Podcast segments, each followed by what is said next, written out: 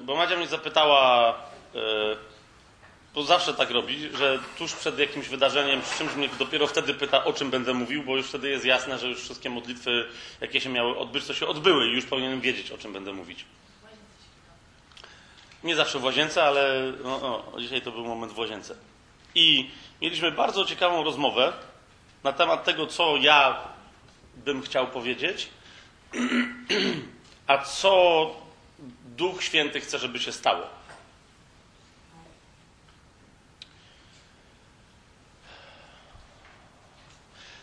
Koncepcja od, od paru spotkań tych naszych, e, tych naszych meetingów lubelskich e, zmieniła się z wykładów, z nauczań na bardziej seminaryjną, czyli że coś z tego ma praktycznego wynikać. Ja troszeczkę dzisiaj, tylko troszeczkę zarysuję pewien kontur czasu, w jakim się znajdujemy, ale to, do czego mnie duch ewidentnie pcha dzisiaj, żeby się z Wami podzielić, musisz wiedzieć, po co tu dzisiaj jesteś, ponieważ, ponieważ chcę się dzisiaj z Wami podzielić, chcę się dzisiaj z Tobą podzielić, tak, bo, to, bo to jest rzecz do indywidualnego wykorzystania, nie, nie do kościelnego wykorzystania. To jest przepotężna broń, którą sobie można zrobić bardzo poważną krzywdę. Ale jednocześnie, z drugiej strony, w wielu sytuacjach, w jakich mam wrażenie, że się znajdujemy, jak tu dzisiaj się spotykamy w tym towarzystwie, w wielu sytuacjach to jest jedyna możliwa broń do walki przeciwko diabłu.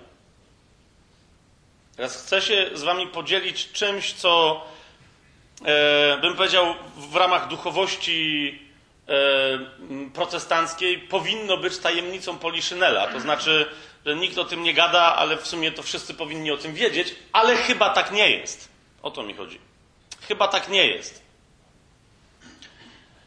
Jeżeli tak jest i, i, i znasz te, te, te tajemnice, chociaż jak mówię, nie powinna to być żadna tajemnica, ale ja takie wrażenie odnoszę, że jakby, jakby ktoś próbował ją przed Kościołem ukrywać nieustająco, jeżeli ją znasz, to dobrze sobie przypomnieć pewne rzeczy i potem możemy więcej podyskutować na ten temat. Jak nie znasz, to jest czas najwyższy, żeby się o, o tym dowiedzieć. Zrozumieć pewien kontekst tego, jak się modlisz, jak walczysz na modlitwie, jak pozyskujesz na modlitwie i jakim antycudem nie otrzymujesz cudów, do których masz prawo. Po prostu. Co, co się dzieje, że w miejscu, w którym wiesz, nie tylko dlatego, że to wynika z Biblii, nie tylko dlatego, że to wynika z doświadczenia innych wierzących, czasem bardzo ci bliskich, nie tylko dlatego, że masz osobistą obietnicę, ale, ale, ale dlatego, że zaczyna się coś dziać, że tak powiem, pod Twoimi rękami, czy pod Twoim słowem, co się nagle dzieje, że nawet jak się coś zaczyna dziać, to, to jakby pali na panewce, jak w tych starych pistoletach, i nie wyszczelił. A już było tak blisko, co jest grane. Więc teraz, zanim pójdę, co zrobić, bo my mówimy w tym momencie, chcemy wejść na temat e, wiary zwycięskiej, a nie na temat jakiejś przez diabła wymyślonej wiary cierpiętniczej, ale wiary zwycięskiej, która jest dla chrześcijanina synonimem zwycięstwa, ale o tym jeszcze sobie później powiemy. Wiara albo jest zwycięstwem, albo nie jest wiarą. Okay? Znowu, jakbym potem tej myśli nie rozwinął, a kogoś ona by tam bardzo dręczyła, no to zadawajcie pytania. Okay? W ogóle chciałbym, żebyśmy zrobili dzisiaj przynajmniej jedną sesję na pytania i odpowiedzi. Bo, bo, też takie mam wrażenie, że niektórych może coś tam nurtować. Czemu byśmy tu się nie mieli, wiecie, e, po, pocieszyć nawzajem? Czyli poboksować. Ale muszę zarysować kontekst. Dlaczego wydaje mi się, że jest istotne, żeby o tym mówić? Po pierwsze, e, jeszcze raz, jak, jak, jak znowu okaże się, że to jest właściwy temat i potem mamy o tym więcej mówić, to będziemy mieli na to czas i zadajcie mi pytanie. Ale po pierwsze, bardzo szeroki, globalny kontekst. Nie wiem, na ile jesteście zapoznani z proroctwem Słowa Bożego na temat przyszłości, która jest dopiero przed nami. Jeżeli nie jesteście, to to jest pierwsza praktyczna rzecz, na którą chcę Wam zwrócić uwagę. Tym, którzy nie są za bardzo. I teraz zrozumcie mnie dobrze, nie. Usłyszcie to, co naprawdę mówię, a nie to, czego nie mówię, że niby mówię. Ok? Ja się nie pytam, czy masz znajomość rozmaitych produkcji YouTube'owych, na których ludzie twierdzą, że bestią jest coś tam, a antychrystem jest Obama, a Putin jest kimś tam. Ja nie o tym mówię. Ja mówię o pewnych absolutnie stuprocentowo jasnych proroctwach w Biblii na temat rzeczy, które są jeszcze przed nami. Absolutnie stuprocentowo oczywistych, których my możemy nie rozumieć, jakby czy to, to jest to, ale my wiemy, że pewne rzeczy muszą się stać. Czy to wiesz? Dlaczego pytam, czy to wiesz i dlaczego mówię, że to jest istotne i jak nie wiesz, to się dowiedz. To jest, to, to jest bardzo konkretna, praktyczna uwaga. Być może dla niektórych najważniejsza dzisiaj. Ponieważ Paweł na przykład mówi, yy, jak, jak, jak mocna nagroda czeka tych, którzy umiłowali Jego przyjście. Amen? Je, jest tak? Teraz to jest tak mocna nagroda, bo Paweł o tym mówi, zauważcie w jakim zdumiewającym kontekście, że on wie, że ją ma, może nie grubo przed tym, jak umarł, ale jeszcze dość trochę przed tym, jak umarł. Rozumiesz, to, że on umiłował przyjście Pana, spowodowało, że bieg jego życia był tak klarowny, on wiedział doskonale tak bardzo, co robi, że zanim umarł, wiedział, że dobiegł do mety i wiedział, że wygrał. A my żyjemy w czasach, w których chrześcijanie nawet nie wiedzą, że gdzieś mają biec, że jest jakiś wyścig. Potem, jak się dowiedzą, to się przyłączają do jakiejś ekipy, bo myślą, że to jest wyścig pokoju i po prostu no, w miarę w peletonie dojedziesz do mety. A potem się okazuje, że każdy ma metę gdzie indziej. I teraz ty możesz, rozumiesz, minąć kogoś, kto biegnie, biegnie dokładnie w przeciwnym kierunku i powinniście tylko sobie po drodze przybić piątkę i powiedzieć, stary, ty biegniesz do mety? Tak, ja też. A nie lecieć za nim. Bo każdy z nas ma swoją, swoją ścieżkę, a ludzie, rozumiecie, zbierają się w bandy i mówią, ty jedziesz gdzieś do mety? Tak. A, a, a, do jakiej? No do tej, co tamten, a tamten... I się okazuje, że tylko ten z przodu w żółtej koszulce, on wie, gdzie jedzie. Cała reszta jedzie za nim. To nie, to, a to nie jest ich meta.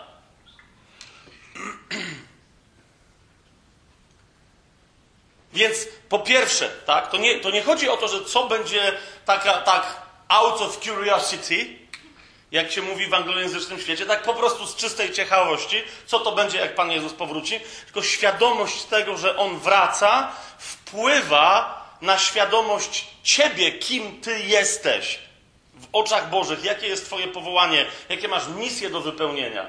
To jedno z drugim ma związek. Bardzo istotnie się to ze sobą wiąże.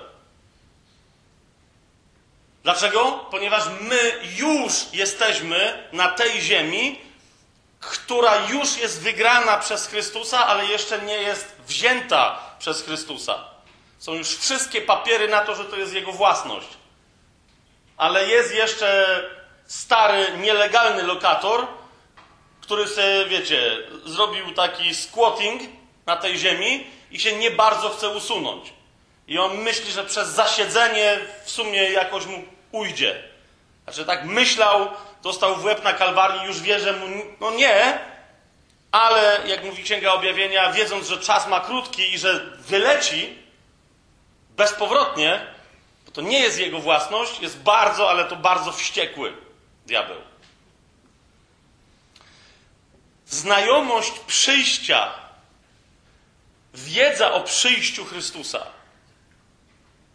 Znaczy, jest podstawą naszej misji tu na Ziemi. Ty i ja jesteśmy tajnymi agentami.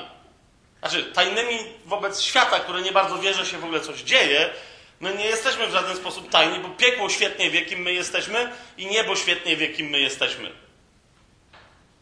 Okay? A nasza misja tu na tej ziemi to jest przygotowanie przyjścia naszego Pana. Po prostu i przed przyjściem naszego Pana wprowadzenie jak największej ludzi do tego królestwa, które On zaprowadzi. I teraz niech będzie, że kogoś zaskoczę. Wczoraj żeśmy troszeczkę o tym rozmawiali w jednym zacnym towarzystwie. wprowadzenie ludzi zbawionych, raz obczajcie to, i niezbawionych do tysiącletniego królestwa. Tylko, że niezbawieni muszą być żywi. Jak ktoś znowu nie wie, o czym ja teraz mówię, to jest ważne, żeby się dowiedzieć. Bo wtedy na przykład skończą się niepotrzebne dyskusje, e, czy rzeczywiście trzeba dokładać coś do łaski. Są takie dyskusje w kościele, niektórzy podnoszą e, temat, że, że Pan Jezus sądzi i rozsądza ludzi. To jest nieprawda, ale że rozsądza ludzi i że jednym mówi, że są owcami, a innym, że są kozłami. I jakoś wtedy, niektórzy powiadają, jakoś wtedy nie patrzy się na żadną łaskę, tylko pyta, co zrobili. Byłem w więzieniu, a nie odwiedziliście mnie, byłem spragniony, a nie napoiliście mnie. Mówią, i co? Czyli z uczynków ludzie są zbawieni. Zwracam Wam uwagę, że Jezus tam sądzi ludzi niezbawionych. Jezus tam sądzi narody, żeby ustalić, który naród fizycznie żyjących ludzi, którzy przetrwali bitwę armagedonową, będzie mógł wejść do królestwa. I naszym zadaniem jako chrześcijan jest nie tylko prowadzić ludzi do zbawienia, ale tych, którzy się nie zbawili, jako narody, a ich jest tylko 70 według Biblii, mamy się upewnić, że te narody, jako narody, znajdą w oczach Pana łaskę na jeszcze jedną szansę, żeby wejść do tysiącletniego królestwa. Po tysiącletnim królestwie sprawa już będzie raz na zawsze wyczyszczona, ale nie przy przyjściu Pana Jezusa. Tak, jeszcze raz, nie będę za bardzo teraz tego rozwijała, bo widzę, że niektórzy troszeczkę mówią, co, co się tu dzieje. Zauważcie, że Biblia mówi wyraźnie o tym, że będzie taki e, eon, taki, taka dyspensacja, jak się w teologii biblijnej mówi, na ziemi, nowa, w ramach której na tej samej ziemi będą żyli fizycznie ludzie, którzy z martwych wstali do życia wiecznego w nieśmiertelnych ciałach i jednocześnie będą żyć ludzie śmiertelni, którzy będą żyć w ciałach. To są ci, o których prorocy mówią, że w tym czasie nie dożyć 120 lat będzie przekleństwem i tak dalej, i tak dalej, i tak dalej. Ok? Więc to jest nasze zadanie. To jest nasze zadanie. Jak, y, jak zobaczycie, y, jakie zadanie nam Pan Jezus wyznacza, wielu tam, wiecie, się obrzuca tam co jeden drugiego, co powinni robić, a czego nie robią, bo jesteśmy posłani i się okładają Bibliami, jak powinna wyglądać misja ewangelizacyjna. Y, najczęściej powołują się na fragment, i mnie to osobiście trochę z boku bawi, który mówi o czymś innym niż oni dyskutują w pierwszej kolejności. To jest Ewangelia Mateusza, 28 rozdział, 18 werset i dalej. To jest to tak zwane wielkie posłanie, czy wielkie posłannictwo, kiedy Pan Jezus wysyła nas na misję. Teraz posłuchajcie, co Pan Jezus mówi. Idźcie, dana mi jest wszelka władza na niebie i na ziemi. Z moment tuż przed tym, jak Pan Jezus udał się do nieba, żeby, jak w jednej z przypowieści powiedział, żeby sobie wziąć godność królewską. On już jest królem, ale idzie, żeby sobie wziąć godność królewską i żeby wrócić na ziemię z pełną godnością królewską, z mieczem w ustach, z wszystkimi prawdziwymi imionami wypisany, wypisanymi na szacie, e, w nowej dyspensacji, która będzie na chwilę dyspensacją gniewu. Skończy się czas łaski i zacznie się dzień sądu. Zacznie się dzień sprawiedliwości. Więc ten władca, który się wybiera w dalekie kraje, czyli do nieba, żeby sobie wziąć godność, wszystkie, wszystkie atrybuty godności królewskiej i jednocześnie, który, jak porządny Żyd, jak już ma żonę, to teraz jedzie przygotować odpowiednią imprezę weselną. Biblia mówi bardzo wyraźnie, tak? Że zanim Pan Jezus wróci na ziemię, odbędzie się jeszcze wesele w niebie. Wszystko na to wskazuje, że w niebie. Zaraz jeszcze zobaczymy, no ale wszystko na to wskazuje, że w niebie.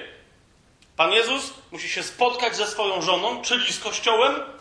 Głowa musi się połączyć z ciałem i jako małżeństwo mają wrócić na ziemię. W ogóle yy, słyszycie, że ja, ja, to mówię i, yy, i zgrzyta.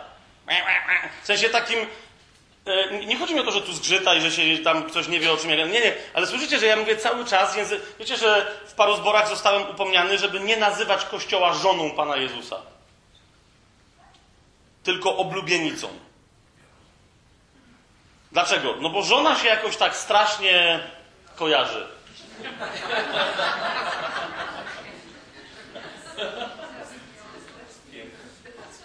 To, no właśnie, to jest, to jest dobre, no bo ja nie chcę mówić jakby kto mnie upominał, ale to jest pytanie, serio? Żona ci się źle kojarzy? I, I, jeden, autentycznie jeden upominający, ją, jakby naprawdę? Żona cię... Bo jeszcze usłyszała, właśnie ma! Jeszcze by usłyszała. A wiecie o co mi chodzi? To, to jest język biblijny, którym my mówimy. Zauważcie, jak myśmy sobie wymyślili swój język, żeby mówić o tym, o czym mówi Biblia. I wtedy zaczynamy często mówić o czymś innym, niż mówi Biblia, tak? Pan Jezus ma żonę, a i teraz mi zazgrzyta, którą my jesteśmy.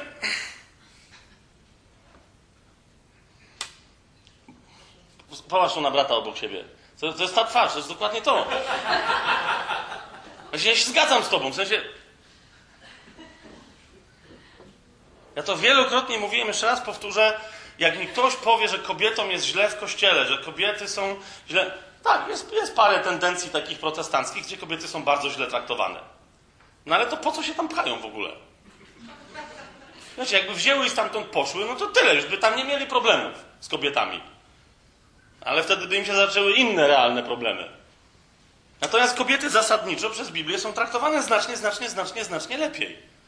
Może dlatego chłopy tak się trzymają jakichś tam swoich niby przywilejów. Naprawdę, kobiety mają lepiej. Kobietom jest znacznie łatwiej umiłować przyjście Pana Jezusa, właśnie dlatego, że kobietom jest znacznie łatwiej zrozumieć, co to znaczy być żoną.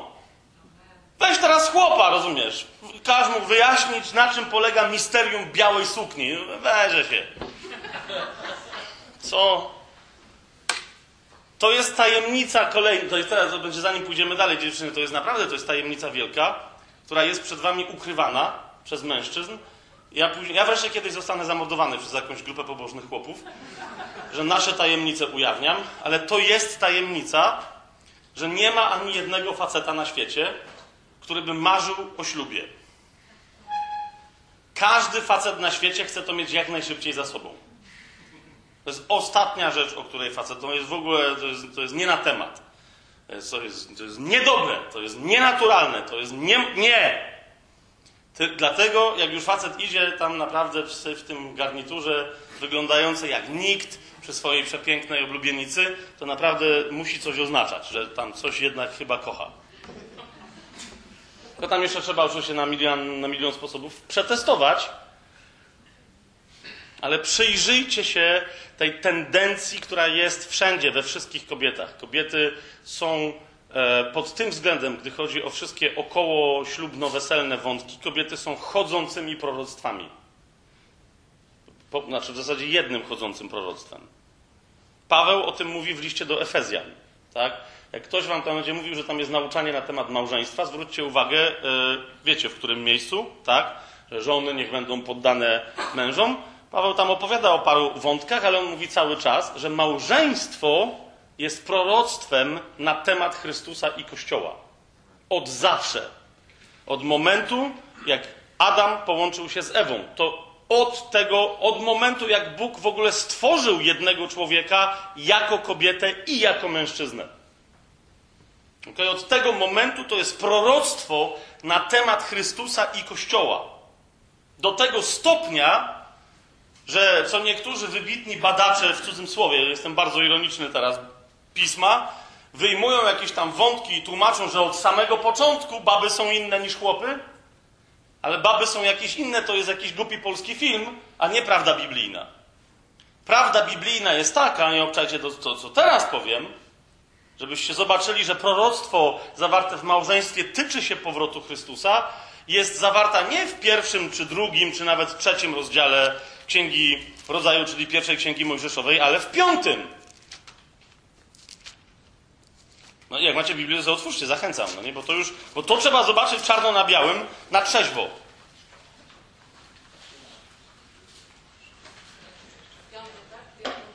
Tak. Teraz, teraz, żebyśmy się naprawdę. Jeżeli ktoś tego nie wie, to jest najwyższy czas, żeby się ocknął. Kto miał na imię Adam? Masz, ten już wyskoczył. Dobrze. Bardzo dobrze. Spójrzcie, co się dzieje. Piąty rozdział. To jest księga pokolenia Adama w dniu, w którym Bóg stworzył człowieka. Uczynił go na podobieństwo Boga. Stworzył ich mężczyzną i kobietą, błogosławił ich i nadał im imię Adam w dniu, w którym zostali stworzeni. Piąty rozdział, pierwszy i drugi werset. Bam! Ba, oczywiście. Oczywiście, że w krytyce będzie inne tłumaczenie. Bo przecież tam przez. Jak bardzo szanuję tłumaczy, bo jest to ciężka praca i oni są w, w, przy wszystkich tłumaczeniach bardzo oddani. Bardzo oddani, i dlatego to nie jest żaden przytyk pod adresem żadnego tłumacza. Tak? Ale my musimy o tym pamiętać i dlatego musimy porównywać z oryginałami, z ludźmi, którzy, którym bardziej zależy na oryginale niż na ich. Wielu tłumaczy robi coś, co się nazywa w biblistyce tłumaczeniem konfesyjnym. To znaczy, mają swoje, swoją konfesję, teologię swojej denominacji, i później, jak coś widzą w Biblii i nie wiedzą, jak to ugryźć, to tłumaczą tak, żeby im pasowało. Ok? Nie, nie to, że chcący czy niechcący, tak? Przykładem tego jest chociażby na przykład, właśnie w UBG, e, jak macie pamiętać ten fragment, żeby kobieta założyła władzę na głowę, ale nikt nie pamięta takiego fragmentu. Dlaczego? Bo tłumaczenie w UBG jest, że ma założyć znak władzy. Kogo? No oczywiście męża nad sobą, na swoją głowę. A oryginał mówi, że kobieta ma założyć władzę na głowę, a nie znak władzy. Ciekawe. Co? No właśnie, ale chodzi mi o to, i teraz na szczęście UBG przynajmniej jest o tyle uczciwa, że ponieważ tam każdy wyraz, który jest dodany przez tłumacza, żeby niby poprawić rozumienie, jest pisany pochyłym, pochyłą czcionką. Także widzisz, że nie ma tego wyrazu w oryginale, tylko on dodaje, bo że niby o to chodzi. No ale akurat w tym wypadku po co? Lepiej, żeby tamten tekst był tajemniczy, taki jaki jest. Że kobieta ma założyć władzę na głowę, a nie znak władzy. Natomiast o co chodzi z tym Adamem? Jeżeli my pamiętamy o tym piątym rozdziale Księgi Rodzaju, tak? O tym, że kobieta i mężczyzna otrzymali imię Adam. I nie ma takiego mężczyzny, który byłby w pełni Adamem, jeżeli nie ma kobiety, z którą byliby płodni. Ok? To wtedy zauważcie, jak zupełnie inaczej zaczyna brzmieć, ok? Także w odniesieniu do Kościoła, na przykład piąty rozdział listu do Rzymian. Jak sobie razem ze mną go zechcecie otworzyć.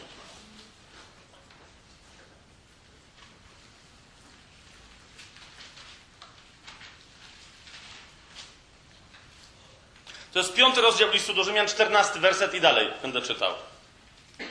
Spójrzcie. I, i, ale pamiętajcie, że Adam to jest mężczyzna i kobieta. Kobieta i mężczyzna. Tak? Czternasty werset. Śmierć jednak królowała od Adama aż do Mojżesza, nawet nad tymi, którzy nie popełnili grzechu podobnego do przestępstwa Adama, który jest obrazem tego, który miał przyjść. Zobaczcie, już w tym zdaniu. Adam, jako kobieta i mężczyzna, jest obrazem, kobieta i mężczyzna, cały Adam jest obrazem tego, który miał przyjść. Rozumiecie, co się dzieje? I dlatego ten, który przyszedł, ma głowę mężczyzny i ciało kobiety. Mistycznie rzecz ujmując, czy to jest jasne, co ja teraz gadam? Jakie ja teraz dla niektórych herezje mogę gadać? Może tu nie, ale to się nagrywa. Się nie kameruje, ale się nagrywa. I ktoś tam to usłyszy i od razu będzie wiedział, że to jest zwiedzenie. Ale, ale, ale zauważcie, to jest ta sama osoba. Ma głowę i ma ciało. I teraz ta głowa się będzie żenić z tym ciałem. Głowa jest ewidentnie cieleśnie mężczyzną, a ciało ewidentnie jest cieleśnie kobietą.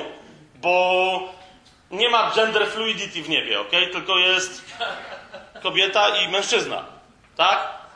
Nie ma żadnego kościół, to jest wyraz, którego tak nie lubię, że normalnie nawet ten wyraz wie lepiej, jak go nie lubię, niż ludzie. Jak nie lubię tego wyrazu, którego nie lubię. Kościół, rozumiecie, po polsku eklezja. Ona, zawsze ona. W całej Biblii to jest ona. Ale my mamy kościół, no to przecież wiadomo, że to nie, to, to wiadomo, że no to wiadomo, że musi mieć kler. Męski. Który oczywiście udaje żeński. Im bardziej profesjonalny kler, tym bardziej chodzi w sukienkach. I tak dalej. Poczyta, jak, jak, bo nie będziemy teraz tego ale poczytajcie sobie ten piąty, wiecie, bo piąty rozdział jest o usprawiedliwieniu. Tak? Piąty rozdział jest o usprawiedliwieniu. Ale zauważcie, że jest o nowym Adamie. Trzeba dobrze rozumieć starego Adama, żeby w pełni zrozumieć nowego Adama, którym jest Jezus. Znaczy, którym jest Chrystus, a którego częścią jest Jezus z Nazaretu. Teraz, kochani, umiłować Jego. Widzicie, jeżeli my wiemy, kto ma przyjść, na kogo my czekamy, i znaleźć w tym, który nadchodzi, tym, który był, który jest i właśnie nadchodzi. Jeżeli my w nim mamy znaleźć coś, co nas tak zachwyca, że my umiłowaliśmy Jego przyjście, to jest jedna z tajemnic, którą potrzebujemy znać. Na co my czekamy?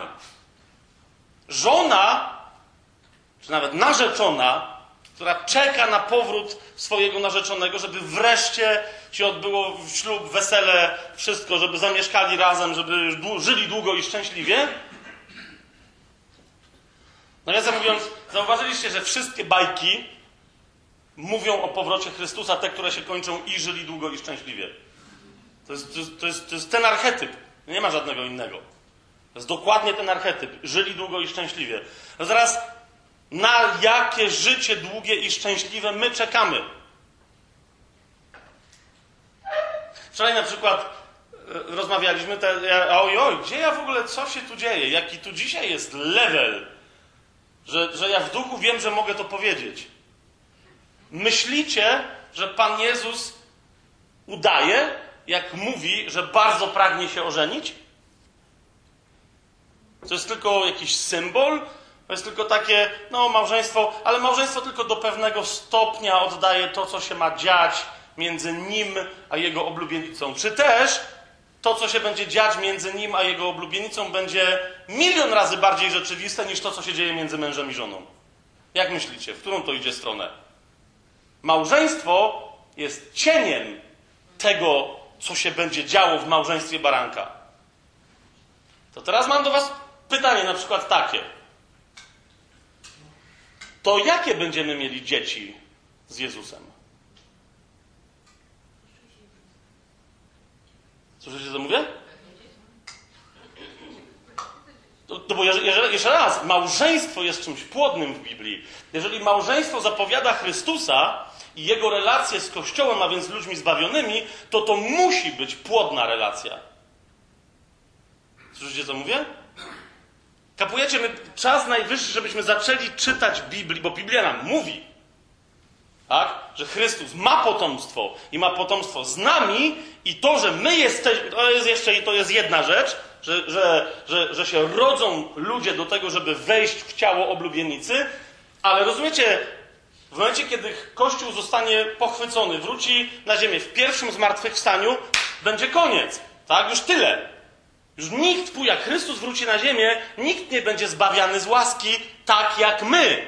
Wszyscy będą dalej żyli przez łaskę, ale nikt nie będzie zbawiany z łaski tak jak my, bo ten, w którego trzeba uwierzyć go nie widząc, będzie na ziemi, widzialnie fizycznie. Więc zasady muszą być inne. Wiecie o co chodzi? Wróci świątynia, znaczy wróci, pojawi się wreszcie ta świątynia, o którą od zawsze chodziło. Będą składane ofiary, o które od zawsze chodziło. To jest kolejna rzecz. Teraz którzy mówią, ale zaczekaj, no to przecież Jezus złożył już ofiarę. Ale kto powiedział, że to będą ofiary składane za grzechy? Hmm? Kto to powiedział?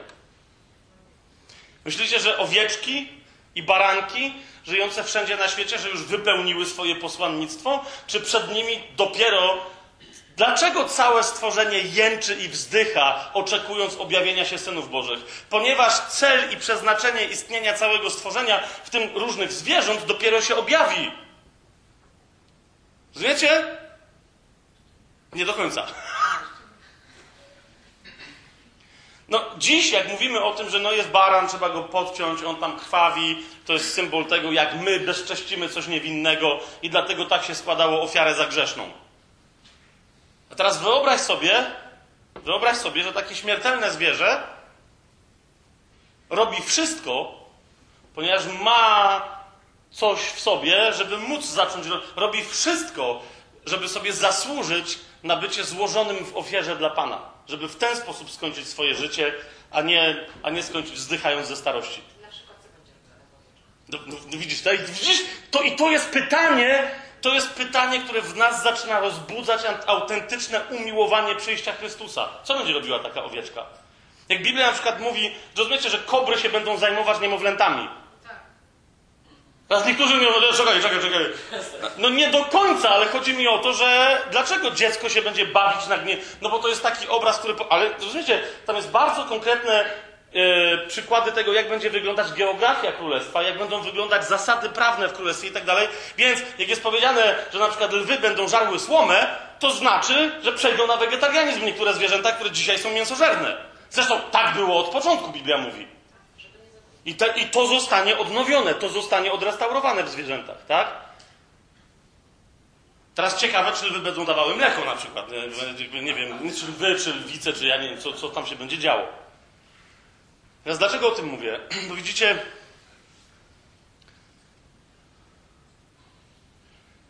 to, te elementy rozważań na temat tego, co się wydarzy, co przyjdzie, są bardzo istotne w Słowie Bożym. Słowo Boże mówi, że my mamy te elementy rozważać, ponieważ one umacniają naszą wiarę i nasze serce rozmiłowują w tym, który przyjdzie i rozmiłowują w tym, z czym przyjdzie ten, który przyjdzie. Była taka kolenda, pamiętacie, e, w kościele rzymskim, to był w kościele rzymskokatolickim, e, i ona potem z jakiegoś powodu, znaczy wiem z jakiego nawet, została zmieniona. E, na, na, temat, y, tam było o tym, że Żydzi czekali na Chrystusa cztery tysiące lat oczekiwany. Kojarzycie? Ten wygląd, czy wygląd, otóż to. Potem to zostało na wiele tysięcy, no bo Kościół rzymskokatolicki przeszedł na koncepcje ewolucyjne. Być może, że za jakiś czas będzie, że wiele miliardów lat oczekiwany. E, a Biblia mówi wyraźnie, że no cztery, tak? Więc jeszcze kiedyś katolicy dosyć dobrze tam w tym momencie śpiewali. Potem Żydzi, zauważcie, jak się potwornie rozczarowali tym, co zobaczyli, kiedy przyszedł ten, który był tak oczekiwany. Jednym z elementów zgorszenia było to, że przeoczyli fakt, że zanim przyjdzie Hamashia ben Dawid, zwycięski król, który zaprowadzi prawo i sprawiedliwość na całej ziemi, jako jedną wspólną platformę obywatelską? Żeby nie było, że tu jakieś mam opcje polityczne, bo nie mam. To musi najpierw przyjść jako Hamashia ben Yosef. Jako Mesjasz cierpiący, który musi ponieść grzechy wielu, żeby móc później dopiero objawić autentyczną chwałę swojego zwycięstwa. Zanim wprowadzi prawo i sprawiedliwość, najpierw musi wprowadzić łaskę i miłosierdzie. Najpierw musi wprowadzić. Zresztą, jak ktoś wprowadza na siłę prawo i sprawiedliwość przed łaską i. Dobra, już się zaczyna to polityczny komentarz, więc. Ale jeszcze raz, wbrew pozorom, tylko dla żartu to jest niby polityczny komentarz, ale zwróćcie uwagę, bo to samo się dzieje. Rozumiecie, jeżeli ktoś twierdzi, że bazuje na słowie, a chce ze słowa wyciągnąć najpierw prawo i sprawiedliwość, to to jest religia, a nie chrześcijaństwo. Ponieważ my żyjemy pod dyspensacją miłosierdzia i łaski. Po prostu. My żyjemy w eonie jubileuszowym. A jubileusz oznacza łaskę miłosierdzie i cierpliwość króla.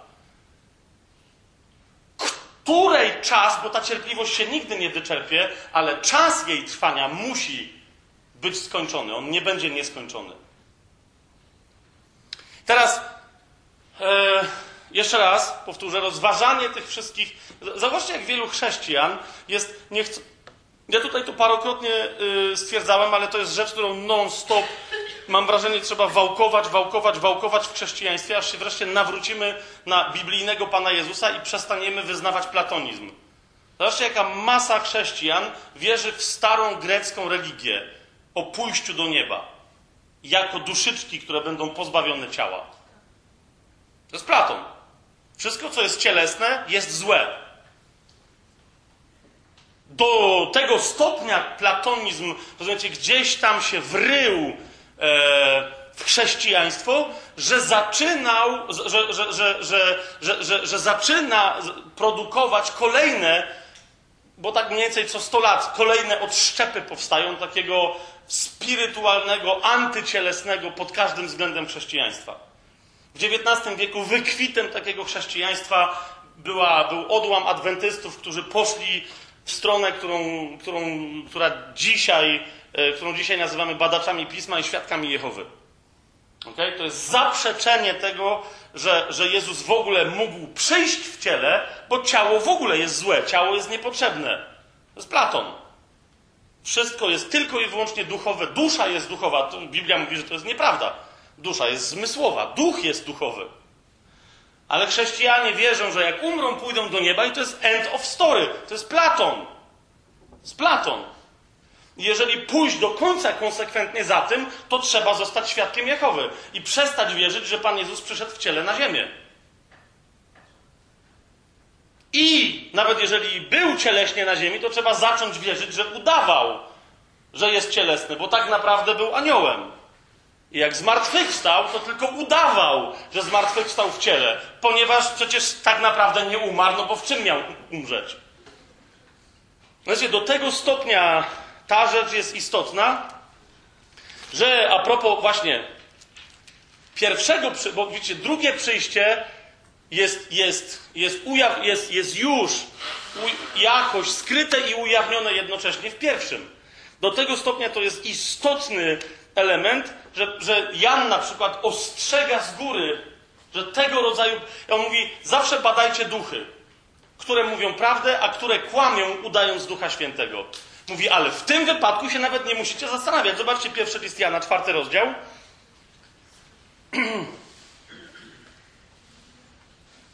Pierwszy list Jana, czwarty rozdział. Pierwszy i drugi werset. Jan tam pisze: Umiłowani, nie wierzcie każdemu duchowi, ale badajcie duchy, czy są z Boga, gdyż wielu fałszywych proroków wyszło na świat.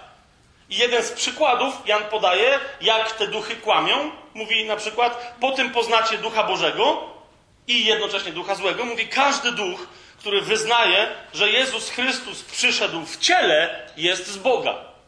Każdy duch, który wyznaje, że Jezus Chrystus przyszedł w ciele. Widzicie to? No to jak macie chrześcijanina, w cudzym słowie, który się zastanawia, czy nie ma innej możliwości, no to już wiesz o co chodzi. Ty nie jego atakuj, ale zaatakuj zwierzchność, która za nim stoi i go okłamuje. Że Jezus nie mógł przyjść w ciele, bo ciało jest złe. Jezus przyszedł w ciele, Jezus zmartwychwstał w ciele. I teraz w imieniu Jezusa Chrystusa, tutaj w tym miejscu, to bardzo wyraźnie, jasno ogłaszam, Dlatego, że jeżeli tu ktoś nie ma z tym problemu, to będziecie spotykać ludzi, którzy będą mieli z tym problem. I macie być wolni od tego, i macie być wolni od choćby wątpienia w to, czy aby czasem nie można tam się o coś pytać. I w imieniu Jezusa Chrystusa teraz ten fragment przeczytam. Bo Pan Jezus nie tylko przyszedł w ciele, ale bardzo wyraźnie zmartwychwstał w ciele. Wszystkim teraz duchom religijnym, jakiekolwiek mogłyby tu działać, zakazuje absolutnie gadać cokolwiek, zamknąć się i spaduwa. Raz na zawsze. Stąd nikomu więcej nie szkodźcie. W absolutnej wolności i czystości słuchu. 24 rozdział Ewangelii Łukasza. Zobaczcie, co Pan Jezus powiedział na ten temat po swoim zmartwychwstaniu. To jest 36 werset 24 rozdziału i dalej. A gdy to mówili, sam Jezus stanął pośród nich i powiedział do nich: Pokój wam. A oni się zlękli i przestraszyli, bo myśleli, że widzą ducha.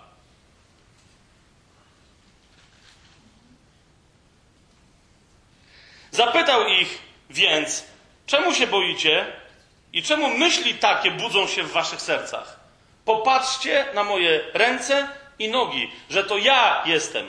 Dotknijcie mnie i zobaczcie, uwaga, uwaga, uwaga, bo duch nie ma ciała ani kości, jak widzicie, że ja mam. Kiedy to powiedział, pokazał im ręce i nogi, lecz gdy oni z radości jeszcze nie wierzyli i dziwili się, zapytał ich: Macie tu coś do jedzenia? I podali mu kawałek pieczonej ryby i plaster miodu, a on wziął i jadł wobec nich. Tak jest. Mamy jasność?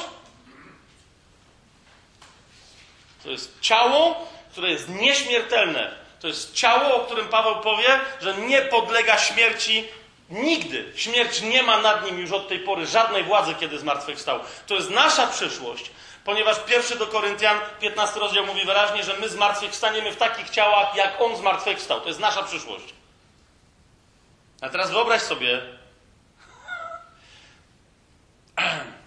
znaczy tu zasadniczo wszyscy są mniej więcej w okolicy 23 roku życia, Także nie musicie sobie za specjalnie czegoś wyobrażać, ale wyobraźcie sobie, mówię do tu wszystkich tu zgromadzonych 23, 4 i 5 latków, wyobraź sobie, że to coś, co się ma, kiedy się ma 23, 4, 5 lat, w porównaniu z tym, co będzie mieć Twoje ciało nieśmiertelne, zmartwychwstałe na wieki wieków, to jest zaledwie pesteczka.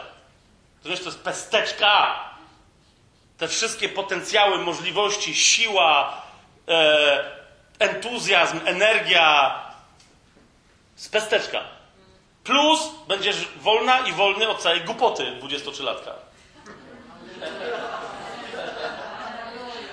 Nie, nie, teraz żeby nie było, że ja znowu tu wszystkich 23-latków obrażam, nie o to mi chodzi.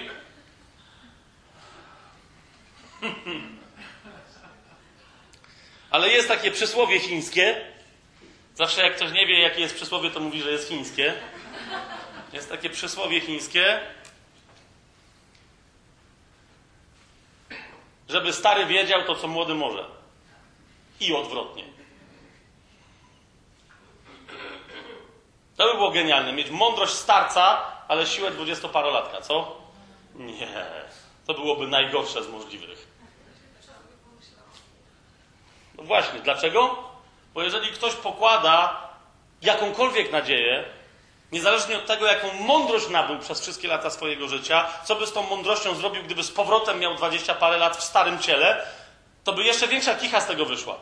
Czemu? Bo przynajmniej młody jest trochę głupi, a stary byłby silny i przebiegły. Nie, nie, nie. nie.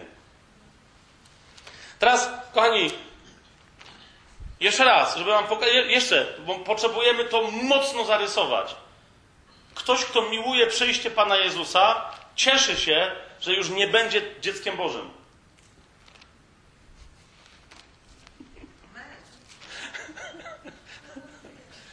Bo wie, że będąc dzieckiem Bożym stanie się jeszcze czymś i nikt nie wie, czym dokładnie.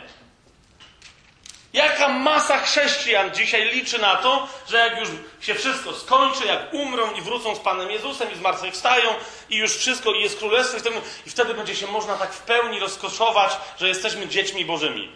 Wiesz co, rozkoszuj się tym, że jesteś dzieckiem Bożym, póki możesz, bo później będzie jeszcze większa jazda. Bo nie będziesz tylko dzieckiem Bożym. Jak mi nie wierzycie, oczywiście, że mi wierzycie, ale nie ma co mi wierzyć, tylko wierzmy Słowu Bożemu. Zobaczcie, co Słowo Boże mówi. Znowu pierwszy Jana, trzeci rozdział.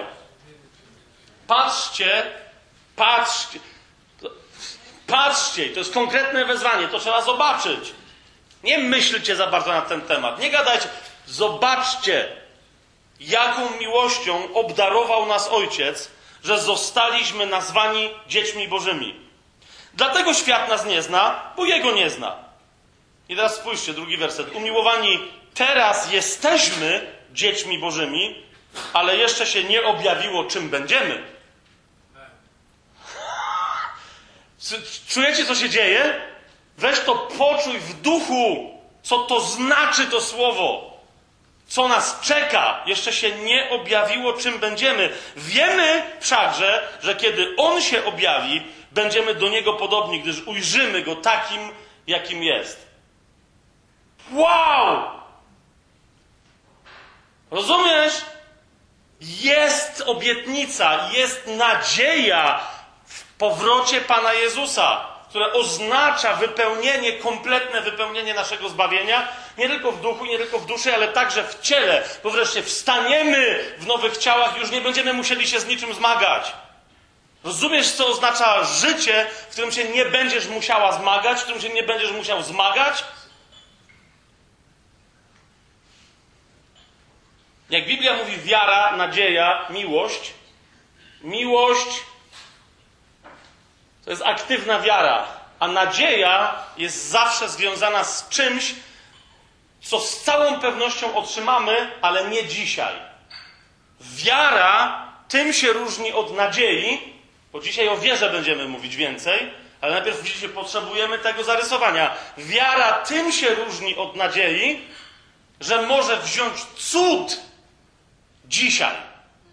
A więc rzeczywistość czegoś niewyobrażalnego jest przeznaczona na dzisiaj dla dziecka Bożego. Ludzie często mają kompletnie niewłaściwe rozumienie wiary i nadziei i myślą, że wiarą jest ta ludzka nadzieja, z którą podchodzą na przykład do modlitwy o chorych. Ponieważ słyszeli, że Pan Jezus powiedział: Tym, którzy uwierzą, takie znaki towarzyszyć będą, wypędzać będą złe duchy w moje imię, będą kłaść ręce na chorych, a oni będą uzdrowieni, to teraz mają nadzieję, że jak oni zrobią to, co Pan Jezus powiedział, to że chorzy będą zdrowi.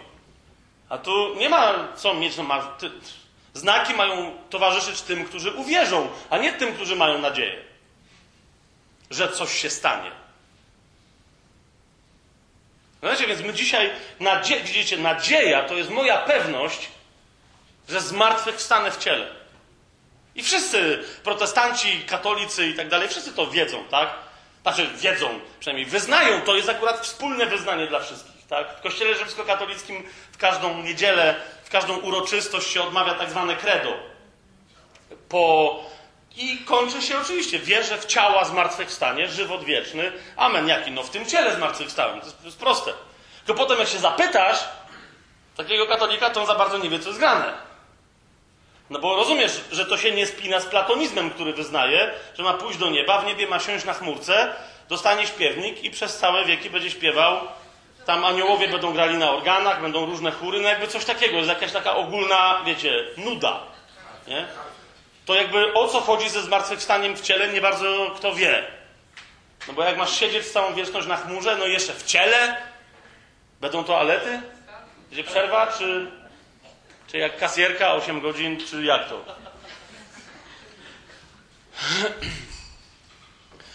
Tymczasem my, my w tym życiu potrzebujemy w pełni wycieszyć się, nacieszyć się, napełnić się radością tego, że jesteśmy dziećmi Bożymi. Tak samo, jak jeżeli ktoś z Was lubi morze, bo nie wszyscy lubią. Znaczy, że zasadniczo ludzie mówią, że lubią morze, a lubią tak naprawdę tylko brzeg, no nie? No ale. Yy, nie, no nie, nie, zauważyliście to? No kto, no wiecie o co mi chodzi, tak? Im dalej od brzegu, tym większa choroba morska, więc bez przesady. Ludzie jadą nad morze, ale no, a kocham morze. Przestań. Ten tam paseczek, kochasz widok, tam ze dwa kilometry w głąb, to jest wszystko. To samo nad dużym jeziorem, nad dużym, dużym jeziorem będziesz miał. Dokładnie to samo. Ale jeżeli ktoś z was, no umówmy się, że w tym sensie jakimś tajemniczym kocha morze, to niech się nakocha, ponieważ na nowej ziemi morza już nie będzie. No tak Słowo Boże mówi, ja nie wiem czemu. Przypuszczam, że będzie coś lepszego niż morze. No daj spokój, to jest strata przestrzeni. No naprawdę, no wiesz, będzie naprawdę duże jezioro. Wiesz o co chodzi? Takie, że będzie wyglądać zasadniczo jak morze z tej i z tamtej strony. To po co ci morze? Z drugiej strony, a teraz wiesz, no popatrz na taki, taki, taki Pacyfik, nie? Że tam nikt nie wie, co się tam w ogóle dzieje. A ten jest woda, woda, woda, woda i jeszcze raz woda. Plus, plus w głąb. Ostatnio ktoś mi powiedział, że się okazuje, że rów mariański nie jest najgłębszy. Znaczy jest, tylko że najgłębsze miejsce ma więcej niż 11 km, teraz się okazuje. I my nic nie wiemy, co się tam dzieje. A ja chcę wiedzieć, co się tam dzieje. Z morza nie będzie. Natomiast jak ktoś kocha góry, to, to, to będzie to. jeżeli Monteverest by przetrwał, bo nie przetrwał, Biblia o tym też mówi wyraźnie, że nie bardzo przetrwa, ale gdyby przetrwał, a morza by nie było i została ta sama topografia, to obczajcie jaka to będzie, tak? Ktoś mógłby z tego rowu mariańskiego leźć na Monteverest i to masz wyjście! Moja żona lata po górach, to już po prostu ona już mówi, okej, to by było to. 20 kilometrów w górę. Hmm?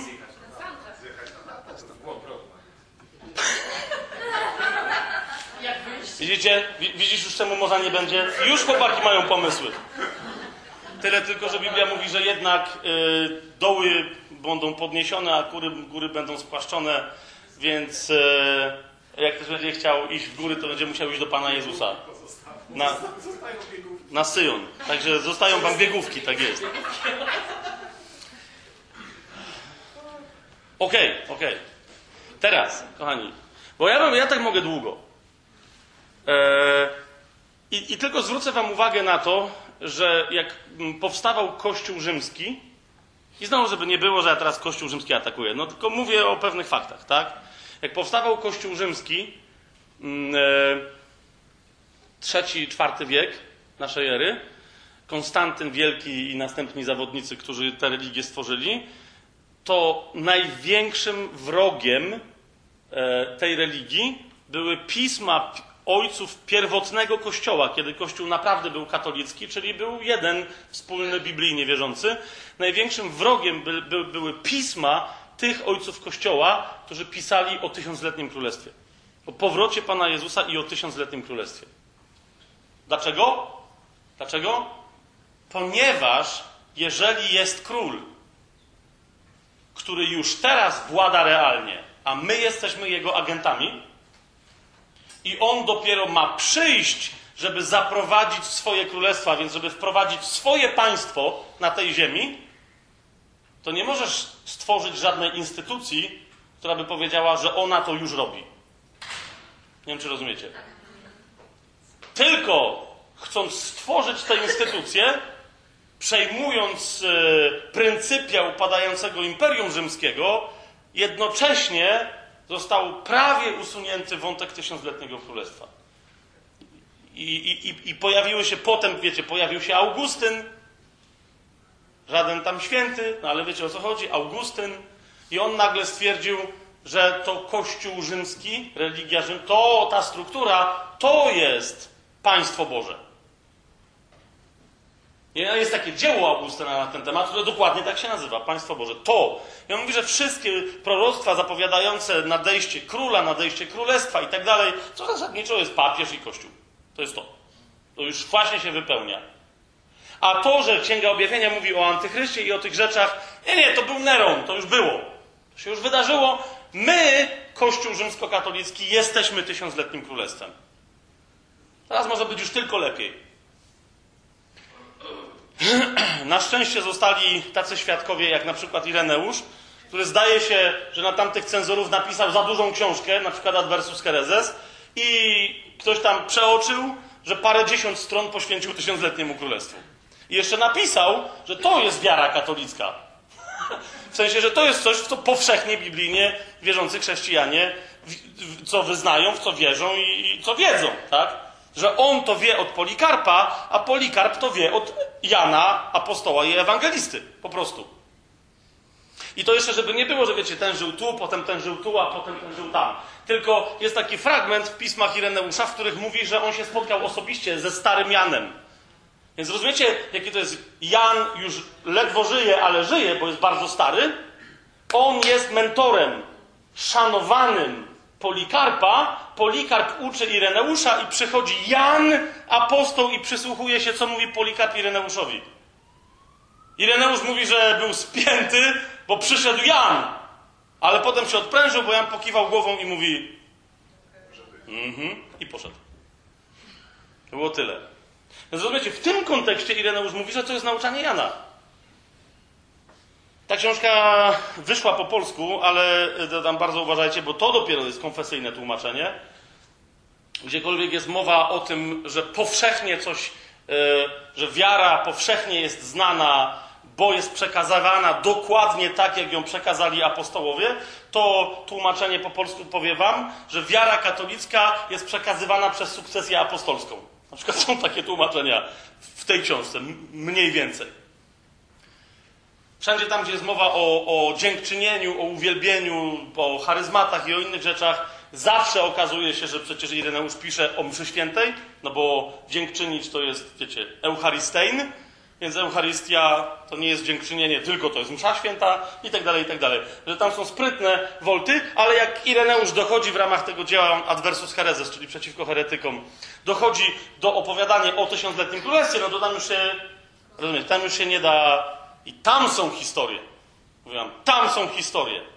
Ja się wtedy ośmieliłem sobie pomyślałem, jak Ireneusz, jakby to przeczytać, to by to się, to rozumiesz, że to, to, jakby z tego zrobić audiobooka, to by z parę godzin było.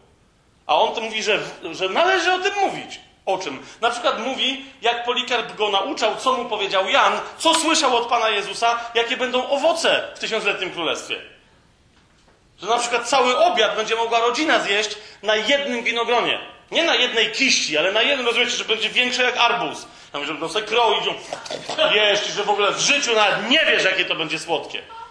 Ja sobie pomyślałem, ale naprawdę i dopiero do mnie dotarło, że my dokładnie tego potrzebujemy. My dokładnie tego potrzebujemy. Żydzi sobie nie byli w stanie wyobrazić, bo mieli właśnie mistyczne wyobrażenia, co jakieś bajkowe, że Pan nie, nie Pan jest Mesjasz, że będzie coś. Nie, oni nie wiedzieli za bardzo, co się ma stać.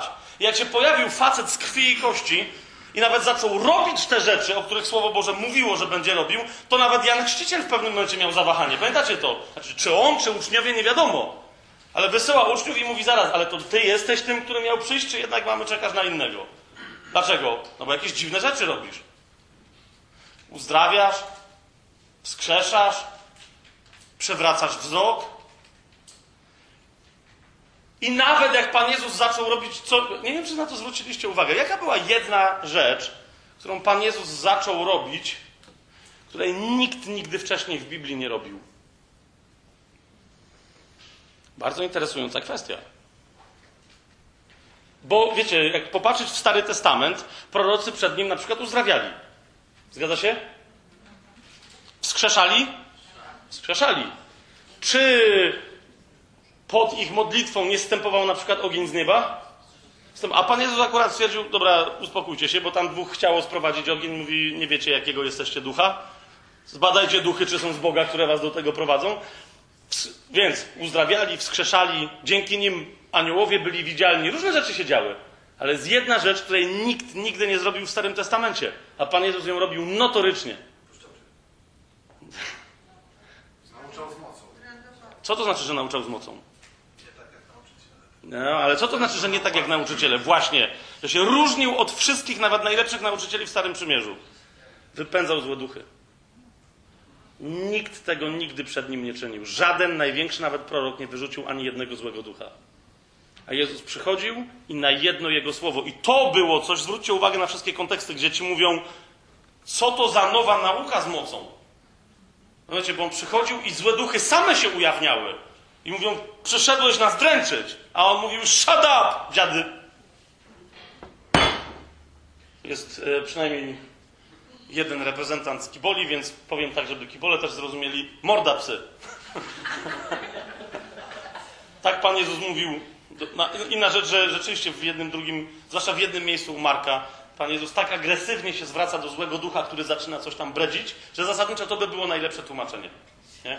Bo on się do niego zwraca jak do psa, który, który za dużo pozwala, że ma się zamknąć, ma przestać szczekać. I on zresztą przestaje szczekać. I my jako dzieci Boże, to znaczy, my mamy się tym wszystkim teraz nacieszyć i jednocześnie nasza, pewne rzeczy dla nas są niedostępne dzisiaj. Czy to jest jasne? Są niedostępne. Nie mamy nowych ciał i niezależnie od tego, jak ty w coś wierzysz, to teraz ci się nie zrobi nowe ciało. Po, po prostu. Nie, nie zrobi ci się.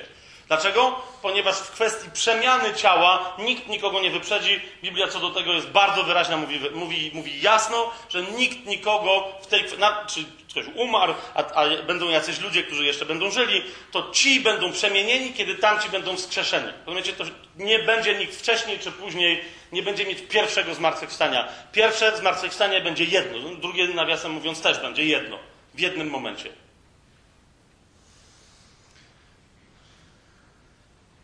To jest ważne dla naszej duchowości, żebyśmy wiedzieli, w którą stronę zmierzamy, ale widzicie, ma- masa chrześcijan jednocześnie mi mówi, no ale to wiesz, jest życie, są sprawy, Kościół się zmaga, atakują nas sekty, materializm, ateizm, katolicy, coś tam. Rozumiecie, że Pan Jezus wróci na ziemię? Ale, ale nie, nie, wiem, czy, nie wiem, czy rozumiecie, o co mi chodzi, co, co ja się pytam, jak się pytam, czy rozumiecie. Że to naprawdę jakby się wydarzy w konkretnym momencie czasu. Ok? Jakby w XIX wieku przyszedł prorok, a nawiasem mówiąc, przyszli tacy i mówili na przykład w Rosji o tym, że jeżeli Rosja nie przyjmie swojego przebudzenia, to bardzo źle skończy. I było wyraźnie powiedziane, co się stanie. Cały komunizm był przepowiedziany. Mordowanie narodów, przenoszenie ich, Stalin. To znaczy XIX wiek w Rosji to, było po, to była szansa na ogromne przebudzenie.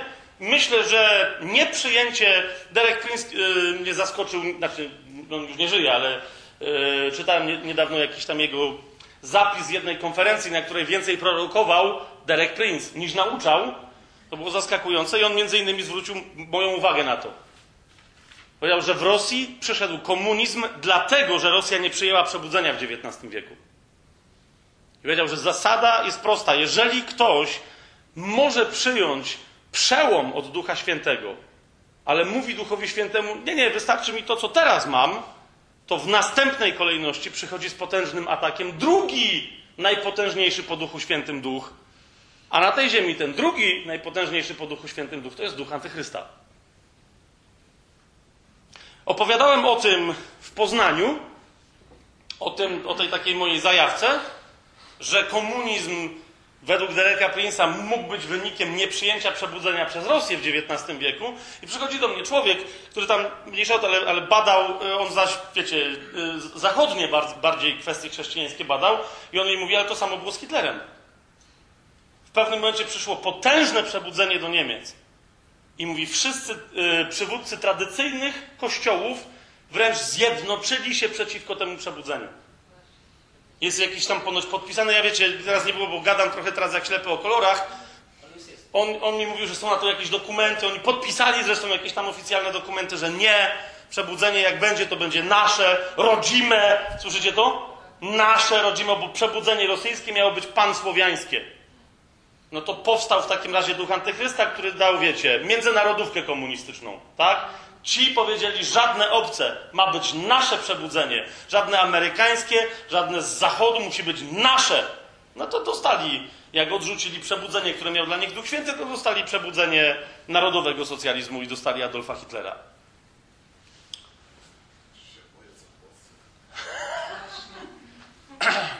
Ale ja tego nie mówię po to, żeby. Rozumiecie o co mi chodzi? Ja nie mówię tego po to, żeby straszyć. Absolutnie nie.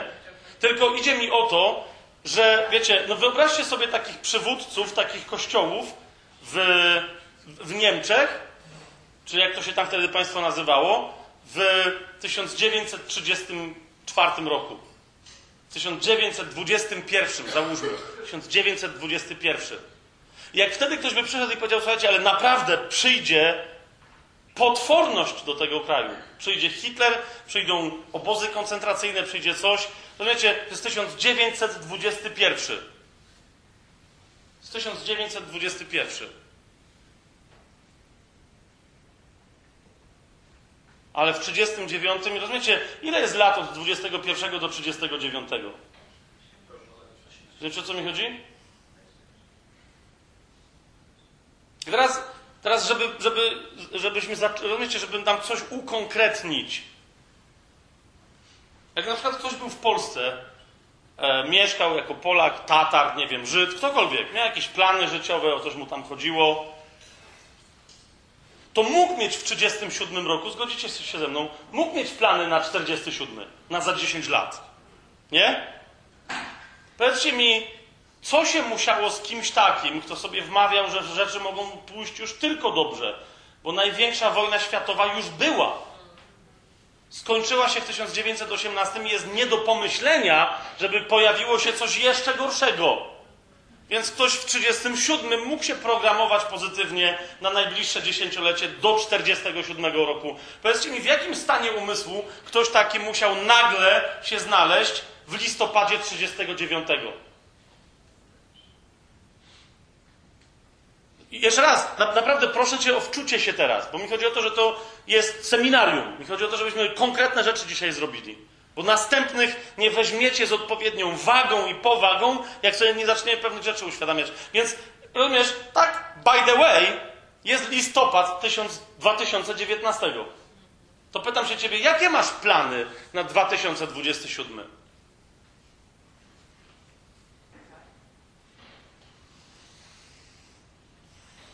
Kapujesz, ktoś, kto miał plany w 1937 z całym szacunkiem, ale musiałby być nędznym świrem, żeby mieć jakiekolwiek plany na 47 w listopadzie 39. Dlaczego? Bo jedyny plan, jaki wtedy mógł mieć, to jakoś kurde przeżyć. Doczekać do końca wojny. Może miał nadzieję, miejmy nadzieję, że do 40 się skończy. No ale to rozumiesz, potem był 40, potem był 41 i już wtedy rozumiecie, że niektórzy nie mieli nadziei, że to się kiedykolwiek skończy. Nie chcę teraz pytać, że podnieście ręce i tak dalej, ale tu w, całym, w całej tej rzeszy 23-latków takie odnoszę wrażenie, że niektórzy troszkę oszukują i jednak pamiętają, jak to było, jak była komuna. Nie kiwajcie nawet głowami, bo to chodzi mi o to. Nie, u, tak, wszyscy pięknie wyglądają za elegancko. Ale ja na przykład pamiętam, a byłem młodym człowiekiem, w 1987 roku, jak się zaczęły te rozruchy, które ostatecznie, ostatecznie doprowadziły, wiecie, Solidarność, tam, wiecie, w Nowej Hucie walczyli, tam różne rzeczy się działy, jak ostatecznie to doprowadziło do 89 roku, to okej, okay, ale w 87 roku, jak powiedziałem dziadkowi, że może wreszcie, to rozumiem, ja pamiętam jego wzrok, kapujecie? On na mnie popatrzył i mówi, co ty, Fabian? Co ty? Komunizm nie upadnie. Nie? To było, nie, rozumiesz, to było niemożliwe. Przestań. To ci zrobi tylko krzywdę. Nie możesz tak myśleć. Nie będzie żadnego przełomu. To ci zrobi tylko krzywdę. Dlaczego? No bo to był człowiek, który już przeżył stan wojenny, który przeżył wcześniejsze, pamiętacie, 70. lata, 60. różne były ocieplenia, odwilże, odgrzewane kotlety, różne gomułki, gierki i inne historie. On wiedział, że to się zawsze źle kończyło. Więc jak teraz znowu, on się bał, żeby wojna. Był Czarnobyl dopiero co. Mówi człowieku, żeby tylko wojny atomowej nie było. Tam e, jaki będzie, daj spokój. Nie walcz z komunistami. Oczywiście, no mnie tylko podkręcało, to tym bardziej. I nagle przychodzi 89 rok i kompletny przełom. W tą akurat we w miarę dobrą stronę, tak? Tylko teraz widzisz, po co ja o tym wszystkim gadam? O tym, że my z czegoś sobie zdajemy sprawę albo nie. Bo kochani, my nie możemy dać się oszukać, że nie ma wojny. Rozumiesz? Bo z punktu widzenia, znaczy ta wojna jest wygrana, umówmy się, ale z punktu widzenia duchowego, my w tym momencie bierzemy udział w rozpracowywaniu tych wszystkich oddziałów wroga, do których trzeba dotrzeć i je rozbroić. A są takie miejsca, wiecie, ktoś mnie tam uświadamiał, ale to znowu, ja nie, tych tej części historii za bardzo nie znam.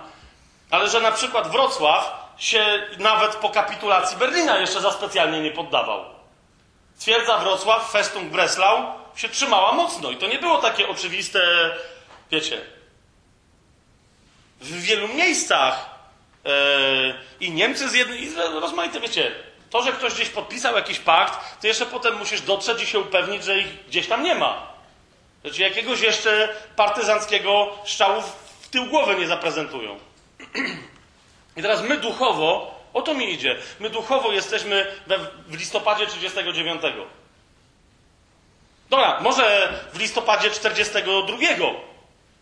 Ale rozumiecie, Biblia nie pozostawia nam żadnej wątpliwości w tej kwestii. Nie toczymy bowiem walki przeciwko krwi i ciału ale toczymy walkę przeciwko zwierzchnościom, przeciwko władzom, przeciwko rządcom ciemności tego świata, przeciwko duchowemu złu na wyżynach niebieskich. Toczymy walkę. Jak ty będziesz udawać, że jej nie toczysz, to co najwyżej kapujesz. Z daleka dostaniesz strzał, bo diabeł strzela celnie, on nie za bardzo podchodzi, ale z daleka w miarę potrafi strzelić celnie i potem się dziwisz, że, że nie masz oka. Znaczy, że zamiast oka masz wystającą pochodnię, bo on strzela ognistymi pociskami.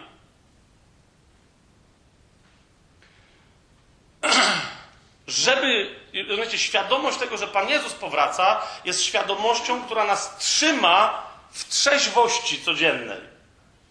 Bo im bliżej jesteśmy przyjścia Pana Jezusa, tym lepiej dla nas, ale też tym krótszy czas ma diabeł i tym bardziej będzie zagęszczać swoje działania. I teraz przechodzimy dalej. Diabeł, kiedy będzie zagęszczać swoje działania, będzie je zagęszczać zasadniczo na dwóch tylko frontach. Diabeł nie jest kretynem i nie będzie wymyślać 500 strategii. Dwa fronty to już i tak jest dla niego za dużo. Ok? Więc najważniejszy dla diabła front jest jeden, to jest jego podstawowa strategia. Drugi w kolejności jest drugi i naprawdę uwierzcie mi, że nie ma więcej. Jak ktoś mi pokaże trzeci, ucałuję stopę. Gołą lub obutą. Pierwszy front. Najwięcej sił diabeł rzuca na ten front. Nie wiem ile, bo mnie to tam nie interesuje, bo to jest i tak z jego strony przegrany front. Ale najwięcej sił rzuca na jeden front. Mianowicie to jest front, który ma nie dopuścić do zbawienia grzesznika. To jest jego najważniejszy cel, żeby nie dopuścić do zbawienia grzesznika. Więc gdzie są jeszcze jacyś niezbawieni ludzie, diabeł robi wszystko, żeby oddzielić tych, którzy są zwiastunami dobrej nowiny, od tych, których ta dobra nowina mogłaby uratować na wieki. Jest to jasne, co mówię? To jest najważniejszy front, żeby razem ze sobą wziąć jak najwięcej ofiar do piekła. Nie dlatego, żeby, bo niektórzy mówią, że diabłu bardzo sprawia przyjemność, jak ludzie cierpią. Sprawia mu to przyjemność perwersyjną. Ale dlaczego? Dlatego, że wie, że to rani Boga. I to mu sprawia większą przyjemność. Wiecie o co chodzi? Jeżeli umiłowaliśmy przyjście Jezusa, to my wtedy rzucamy się na ten front tak, jak Jezus nam każe się tam rzucić. Jak mi Jezus każe być kucharzem, który będzie robić dobrą grochówkę dla snajperów, to rozumiecie, że jest istotne, żeby snajper jadł dobrą grochówkę. Tak? I wtedy ja się nie rzucam, że ja też będę strzelał, bo co z tego, że jak będę strzelał, jak ja umiem gotować, a nie umiem strzelać. To lepiej, żebym ugotował tym, co potrafią, żeby się nawzajem wspierać. Nie będę teraz mówił, że tamci są zwiedzeni, bo ja bym sobie też poszczelał. No co z tego, ja bym sobie nie trafił. To jest pierwsze, to jest pierwszy front. I jednocześnie właśnie drugi jest dlaczego drugi? Bo on jest związany z tym pierwszym. Bo wspomaga ten pierwszy. Drugi front to jest front, którego celem, atak, raczej defensywy, bo ty powinnaś być, czy powinieneś być w ataku, ale zwykle nie jesteśmy. Celem drugiego frontu jesteś ty, jako wierząca osoba. Po co? Żeby cię powstrzymać, żebyś nie poszła, czy żebyś nie poszedł na ten pierwszy front. Natomiast to jest działanie na tyłach. I to działanie zawsze, uważajcie na to, co powiem, ma na celu nie po prostu zaatakowanie ciebie, ale ma za zadanie utrzymanie cię w dekoncentracji. A więc skoncentrowanie cię na rzeczach, które są dla ciebie kompletnie i dla twojej misji i dla tego powołania nieistotne. A więc to jest bardzo prosta rzecz. Diabeł zawsze ci podsuwa rzeczy, które mówi, to jest istotne, i ty się na nich koncentrujesz, a potem po dwóch latach się budzisz z ręką w nocniku i mówisz, to była kupa, a nie istotne. Diabeł zawsze atakuje to, co jest Twoim osobistym powołaniem. Ja to za chwilę będziemy, dzisiaj jeszcze będziemy to więcej, jak będziemy to rozbudowywać, ale, ale najpierw już od, od tego chcę zacząć. Kapujesz? Jeżeli w czymś umiłowanie przyjścia Chrystusa ma nam dopomóc, to jest, to jest właśnie w tym, żebyśmy mieli właściwe światło rzucone na to, kim my jesteśmy dzisiaj dla Chrystusa i przez Niego w Duchu Świętym dla Ojca. Chrystus nie ma dla ciebie żadnego abstrakcyjnego planu. Rozumiesz? Chrystus ma swoje plany, w których ty odgrywasz kluczową rolę. Jeżeli miłujesz Jego przyjście, to chcesz się przyłożyć nie dlatego, że musisz, nie dlatego, że to wynika z jakiegoś religijnego obowiązku, ale dlatego, że Go kochasz, chcesz się przyłożyć do jak największego sukcesu związanego z jego przyjściem. Wątkiem, który ładnie te kwestie, ładnie też to słowo znalazłem, ale niech będzie, że ładnie te kwestie pokazuje, jest, e, że zwycięzca, księdze, nie będę tego cytował, sami sobie to znajdźcie, bo to jest tak oczywiste, że to sami sobie znajdźcie. W listach do kościołów e, Jezus o tym mówi. W dwóch miejscach. W jednym miejscu mówi do jednego kościoła, że zwycięzcy da mały, biały kamyczek, na którym będzie napisane jego prawdziwe imię, którego nikt nie zna, tylko ten, który mu je daje i ten, który je otrzymuje. Będzie napisane nowe imię. Coś mi, pamiętam jak kiedyś o tym mówiłem, zwrócił uwagę, że no dobrze, ale to nie jest nowe imię tej osoby, która dostaje ten kamyk. Tylko, że każdy zwycięzca dostanie na kamyku napisane nowe imię Chrystusa. Dlaczego? Ponieważ Chrystus później się pojawia i Chrystus ma na sobie napisane swoje nowe imię. Wracamy do kamyka. Pytanie moje brzmi: jeżeli to imię miałoby być tym samym imieniem, to jak miałoby być nieznane dla wszystkich innych, jeżeli Pan Jezus będzie je miał napisane na szacie? To jest pierwsze. A drugie, Jezus ma nowe imię w każdym i w każdej z nas. Jezus staje przed Szawłem, który prześladuje Kościół i Duch Święty pobudził Łukasza, żeby nie napisał Kościół, żeby nie napisał ludzi, żeby nie napisał wyznawców tej drogi, ale żeby napisał kobiety i mężczyzn, wyznawców tej drogi. W dziejach apostolskich. Jakby, wiecie, jakby, jakby nagle ni stąd, ni zowąd wskoczył z politycznie poprawnym językiem do Biblii. Łukasz i nagle w tym miejscu napisał kobiety i mężczyzn wyznawców tej drogi. Ale dlaczego to było istotne? Bo za chwilę Jezus się pojawia, żeby było jasne, kogo ma na myśli, kiedy mówi do, do Szawła, Szawle, Szawle, dlaczego mnie prześladujesz? I Szaweł nie wie o co chodzi, mówi, ale pewnie by się chciał obronić. Ja ciebie nie prześladuję, ja prześladuję, prześladuję jakieś kobiety i jakichś mężczyzn. Tak? No właśnie, a Jezus mówi, jeszcze raz mu powtarza, Szawle, dlaczego mnie prześladujesz? Ja jestem w każdej i w każdym, którzy wyznają moje imię. Paweł dlatego później tak genialnie opisuje te tajemnice przebywania Chrystusa w nas i pośród nas, bycia ciałem Chrystusa, ale też dlatego między innymi doskonale wie, kiedy mówi, już nie ja żyję, ale żyje we mnie Chrystus. Potem jak do jednego krnąbrnego kościoła pisze, mówi, znowu muszę zacząć kształtować w was Chrystusa na nowo, jakby dopiero miał być urodzony, jakby dopiero z was miał wyjść. Bo się przykurczył w was. Co się dzieje? Nie widać go.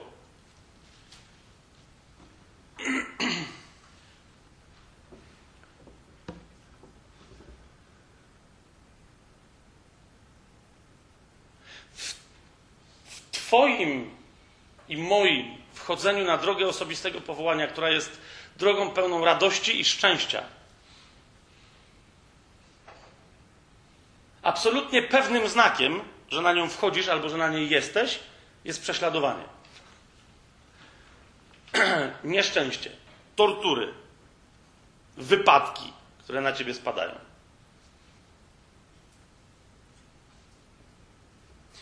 W chrześcijaństwie charyzmatycznym, mocno dotkniętym i przesiąkniętym różnymi nauczaniami ruchu wiary, dobrymi i nie najlepszymi, jak się takie rzeczy mówi, zawsze powstaje właśnie taka niezręczna cisza jak teraz. To jest takie.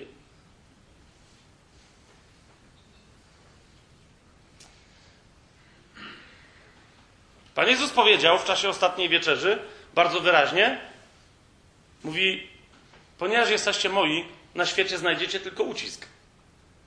Ale nie lękajcie się, bo ja zwyciężyłem świat. Teraz to, o czym dziś, jedna ta rzecz, do której zmierzam, i widzicie, że zataczam kręgi jak sęp nad padliną. Bo gdzie jest padlina, tam zlecą się i sępy, takie jak ja. Ok? Robimy, robimy kręg, żeby zrozumieć to co, to, to, co za chwilę powiem. Wiecie, to jest, to jest ta, to, ta, ta przepotężna broń, dlatego jest taka groźna, bo ona jest, bo ona jest bronią równowagi pomiędzy radością życia swoim osobistym powołaniem przed obliczem Ojca w imieniu Jezusa Chrystusa w Duchu Świętym, a faktem, że to zawsze wywołuje wściekłość piekła. I jednocześnie idąc z powrotem, że mimo tej wściekłości piekła, jeżeli my rozumiemy, czemu ona powstaje i rozumiemy, jaką ma naturę i jak się z nią walczy, to możemy się bardzo radować i cieszyć całym tym prześladowaniem, bo ono nas nie dotyka. Bycie chrześcijaninem nie polega na unikaniu prześladowania, uni- polega na wejściu w samo oko cyklonu, w którym jest cicho. Trzeba przejść przez cały ten zamęt i znaleźć się w środku, a nie na zewnątrz, bo tam latają samochody. Tam jest taki wir, tam jest tak prędki wiatr, tak silny, że wejść do środka i cały czas iść w środku tego oka cyklonu, ponieważ tam jest elegancka, słońce świeci, wszystko gra, dookoła ciebie wszystko szaleje, ale ty jesteś nietykalna, ty jesteś nietykalny. Nie mamy unikać prześladowania, mamy się znaleźć w centrum naszego powołania i tam zostać, a wtedy jesteśmy najbezpieczniejsi na świecie. To właśnie to Pan Jezus miał na myśli, kiedy powiedział w Ewangelii Mateusza, w ramach kazania na górze, jest czas najwyższy, żebyśmy jako Kościół zaczęli rozważać te Jego słowa i brać je sobie do serca. I przestać się bać tego, co On tam powiedział, a zacząć szukać wreszcie życia w Jego słowie, bo Jego słowo jest prawdą i życiem. Do kogóż pójdziemy, Panie? Ty masz słowa życia wiecznego. Pan Jezus powiedział w piątym rozdziale Ewangelii Mateusza, dziesiąty werset i dalej. Tam jeszcze inne rzeczy powiedział, ale dziesiąty jest doskonały. Powiedział: Szczęśliwi są tylko ci, tam mówi, kto jest szczęśliwy. Tam są różne kategorie ludzi szczęśliwych. Tak? Bo znaczy szczęśliwi. Słowo błogosławieni po polsku nie bardzo wiadomo, jakby co to znaczy. Tak? Jak ktoś jest błogosławiony, to równie dobrze znaczy, że był na popielcu w kościele katolickim i wyszedł z popiołem na łebie i to jest, został, jest błogosławiony. Wiecie o co mi chodzi, tak? Może być błogosławiony, bo już po śmierci go gdzieś tam na jakieś ołtarze wznieśli, a w każdym nie jego, tylko jego tam obrazek. No wiecie o co mi chodzi. My mamy masę niepotrzebnych religijnych konotacji z tym słowem. A w Biblii ono oznacza, że ktoś jest szczęśliwy. Dzisiaj wszyscy chcą być szczęśliwi. No to Pan Jezus mówi, szczęśliwi są na przykład ci, którzy cierpią. Kapujecie, co się dzieje? Dlatego mowa Jezusa dla świata jest kompletnym szaleństwem. Paweł mówi o szaleństwie krzyża i o zgorszeniu krzyża. Dlatego wieczerza jest tylko dla nowonarodzonych wierzących. Czemu? Bo dla niewierzących jest prawda, radosna prawda o Chrystusowym zmartwychwstaniu. Ale kto przez tę prawdę narodził się na nowo, dlatego jeszcze radośniejsza jest prawda, póki Pan nie wróci, że co? Że On umarł. Dlatego Paweł mówi, że kiedy my się gromadzimy, na wieczerzy głosimy Jego śmierć, aż nie przyjdzie. Amen? I to jest, rozumiecie, nie może, jak może jako dobrą now- nowinę głosić śmierć ktoś, kto jeszcze nie umarł i nie wie, co jest grane, że można umrzeć i dzięki temu żyć. Więc Pan Jezus tu dokładnie takim paradoksem strzela i mówi, szczęśliwi są ci, którzy cierpią. Co? Prześladowanie z powodu sprawiedliwości. Jakiej sprawiedliwości? No z całego kazania na górze wynika, że sprawiedliwości, która jest związana z Królestwem Bożym, a nie z jakiejś ludzkiej, no po ludzku rozumianej sprawiedliwości. Bo później Pan Jezus mówi, szukajcie wpierw Królestwa Bożego i czego? I Jego sprawiedliwości, sprawiedliwości Królestwa, nie jakiejkolwiek innej.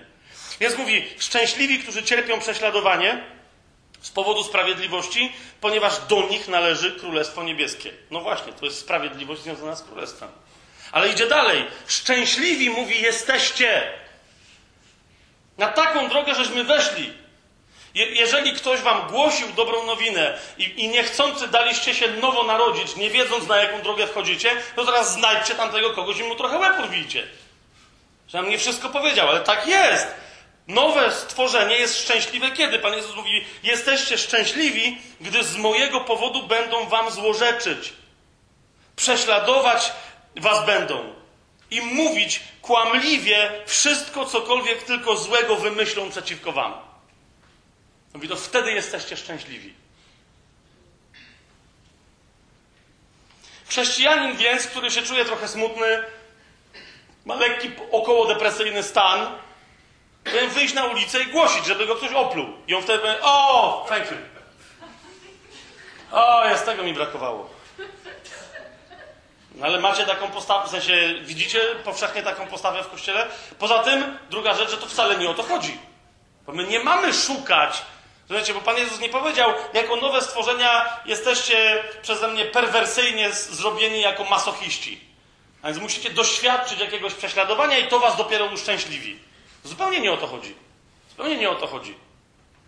Jak zobaczycie, jaki jest, jaki jest związek przyczynowo-skutkowy, to, to on de facto w całej, całym kazaniu na górze, w całej Ewangelii Mateusza, w całym Nowym Przymierzu, to prześladowanie wynika z tego, że my jesteśmy szczęśliwi.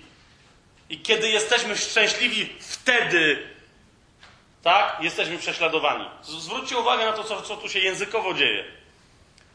Nieszczęśliwy chrześcijanin jest szczęściem diabła, ten takim właśnie, e, wiecie, sadystycznym.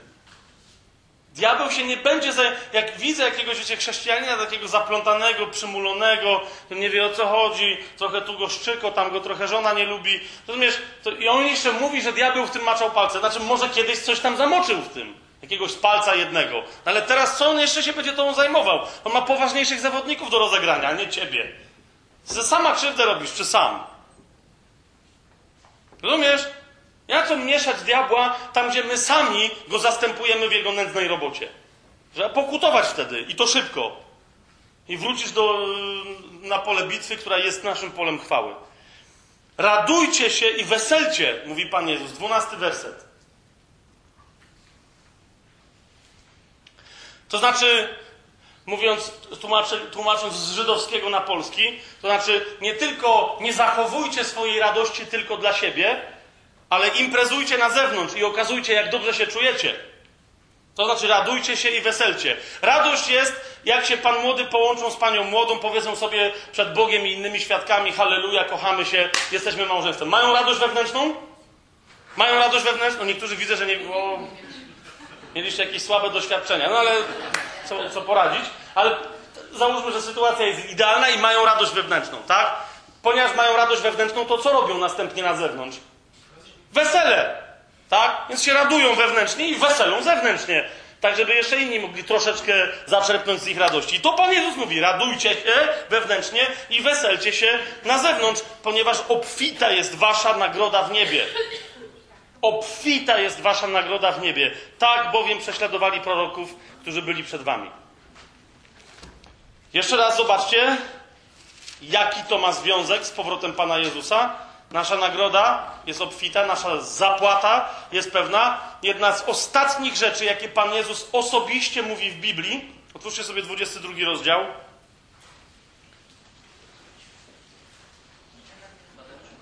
Dwudziesty drugi rozdział Księgi Objawienia. No mówię, że to jest jedna z ostatnich rzeczy, które Pan Jezus osobiście mówi w Biblii.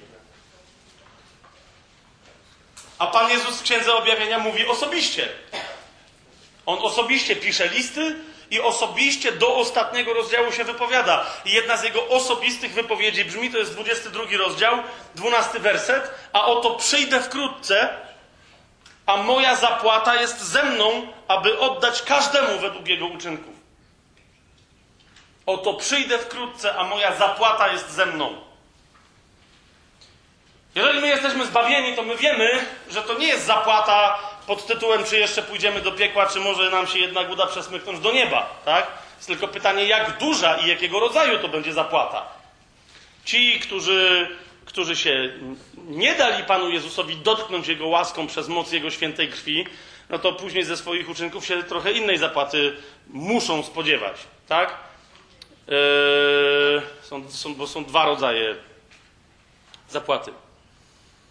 Ale jeszcze raz, jeszcze raz widzicie, jest w tajemnicy powrotu Pana Jezusa jest nasze umocnienie na czas prześladowania, który to czas prześladowania jest konieczny, jeżeli my chcemy, a przecież chcemy żyć swoim powołaniem. Większość chrześcijan jest nieszczęśliwych tylko i wyłącznie z tego powodu, że nie realizują swojego powołania. To jest tylko i wyłącznie to.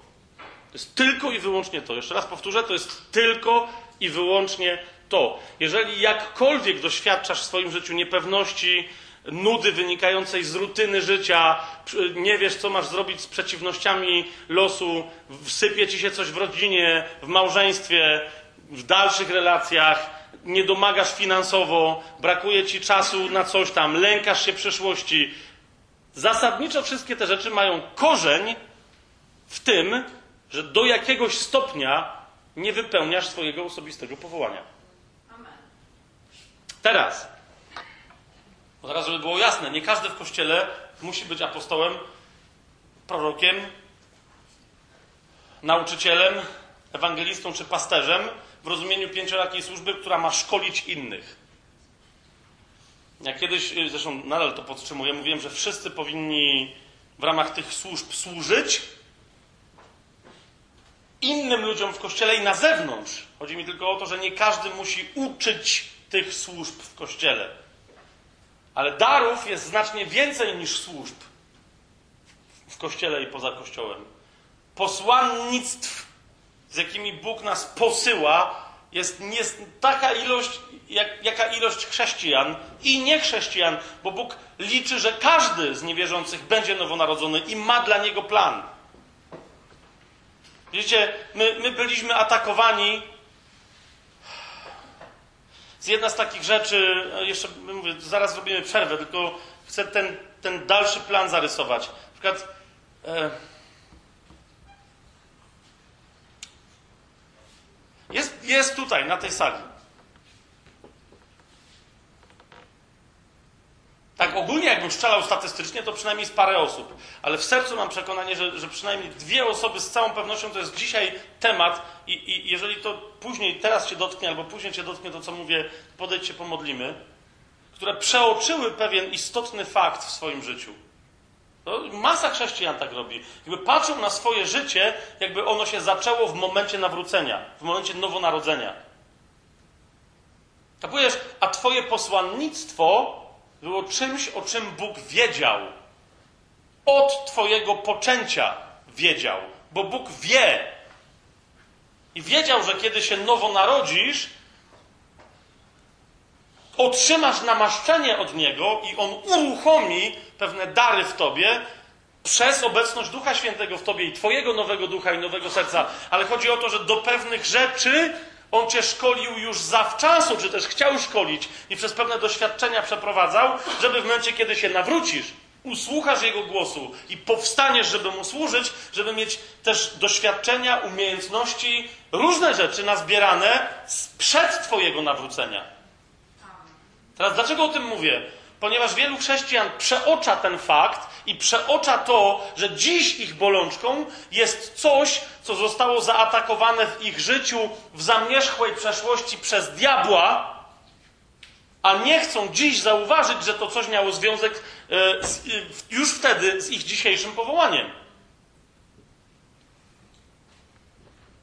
Jeżeli, podam Ci tylko taki bardzo prosty przykład, jeżeli elementem Twojego dzisiejszego posłannictwa będzie przemawianie do tłumów, to idę o zakład, że diabeł, który znacznie lepiej się porusza w sferze duchowej niż wielu niezwykle uduchowionych chrześcijan, dostrzegł to ziarno i od początku próbował cię właśnie w tej kwestii zaatakować. I być może, że nosisz w związku z tym traumę w sobie, bo rodzice chcieli, albo dziadkowie, popisywać się Twoją umiejętnością występowania przed innymi ludźmi, kazali Ci się nauczyć wierszyka, i wtedy nagle, kiedy już wszyscy wiedzieli, że mała Gosia czy mały Zenuś fantastycznie potrafi przemawiać, nagle postawili Cię przed tłumem, który Cię przestraszył, 100, 200 ludzi, nie wiem co tam jeszcze mogło być, przyszła trema i nagle cały ten tłum Cię wyśmiał.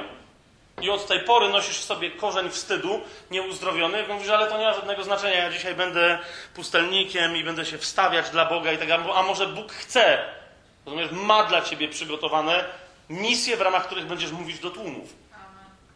Rozumiecie? To jest taki prosty przykład, ale jeszcze raz, jeszcze raz. Jedną z rzeczy, której będziemy musieli dzisiaj dotknąć, już to robimy, dotykamy, to są traumy w Twoim życiu. Zranienia, które być może dalej nosisz, nie tylko doświadczone jako chrześcijanin, ale także w przeszłości, które być może nie zostały zaadresowane.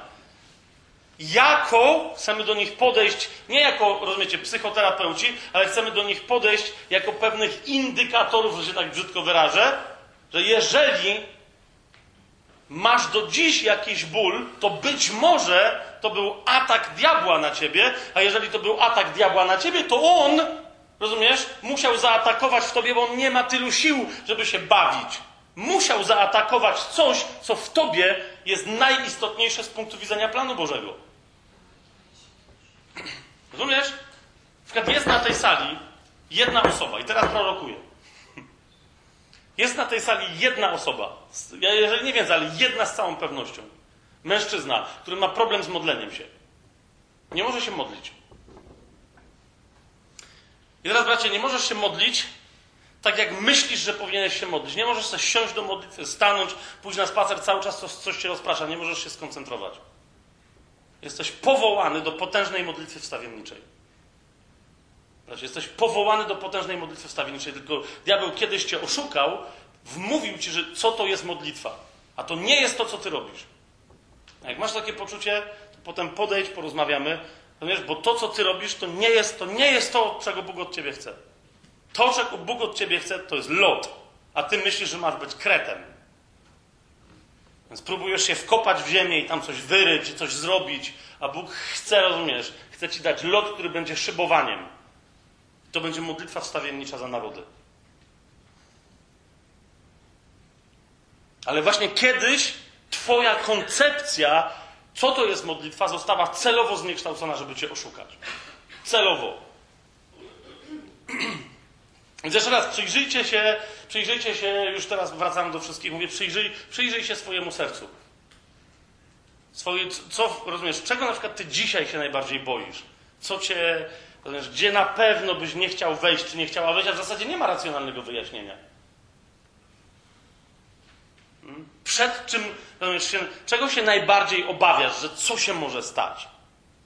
Ludzie na przykład, których diabeł y, chce powstrzymać, bo wie, że mają potężne świadectwo, potwornie boją się, że kiedy się odezwą publicznie przy innych ludziach, niekoniecznie przy tłumie, ale przy dwóch czy trzech innych osobach, boją się ośmieszenia.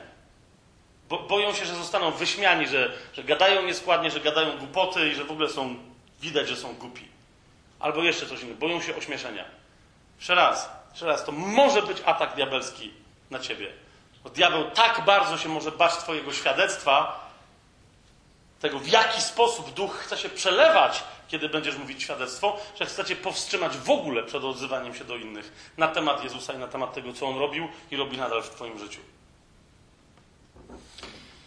Eee, po przerwie Zaraz zrobimy przerwę, ale po przerwie chcę powiedzieć, co się będzie działo. Jeszcze nieco zarysuję pewien wątek, bo jeszcze czuję, że musimy podbić yy, świadomość tego, jak blisko jest powrót Chrystusa.